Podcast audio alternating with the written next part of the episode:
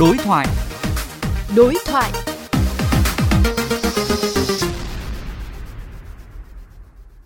Thưa quý vị, hiện cả nước có hơn 2 triệu mũi tiêm chưa được nhập liệu hoặc nhầm lẫn dữ liệu. Giải pháp nào để giảm thiểu tình trạng nhầm lẫn dữ liệu tiêm chủng, nhất là việc nhập dữ liệu thủ công, đồng thời đẩy nhanh quá trình cập nhật, đồng bộ dữ liệu phục vụ khai báo điện tử và có thể hướng đến cấp thẻ thông hành vaccine. Phóng viên Quách Đồng đối thoại với ông Nguyễn Trường Nam, Cục Phó Cục Công nghệ Thông tin Bộ Y tế về nội dung này.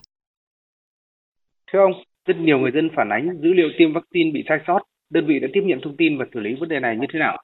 Nguyên nhân thứ nhất là người dân khi đăng ký mũi 2 đã đăng ký một thông tin có thể không khớp với thông tin lần một.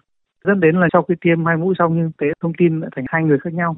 Còn chủ quan thì là vừa rồi lượng tiêm tăng đột biến dẫn hệ thống sự cố chậm một treo tạm thời.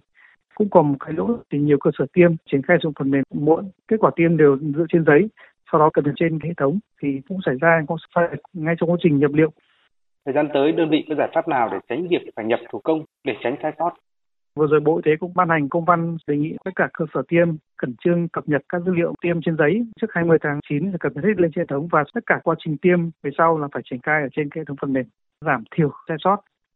Thời gian tới chúng ta sẽ tích hợp các dữ liệu về người tiêm chủng, những ca F0 khỏi bệnh như thế nào để triển khai một cách hiệu quả việc khai báo điện tử, cấp giấy thông hành xanh vaccine.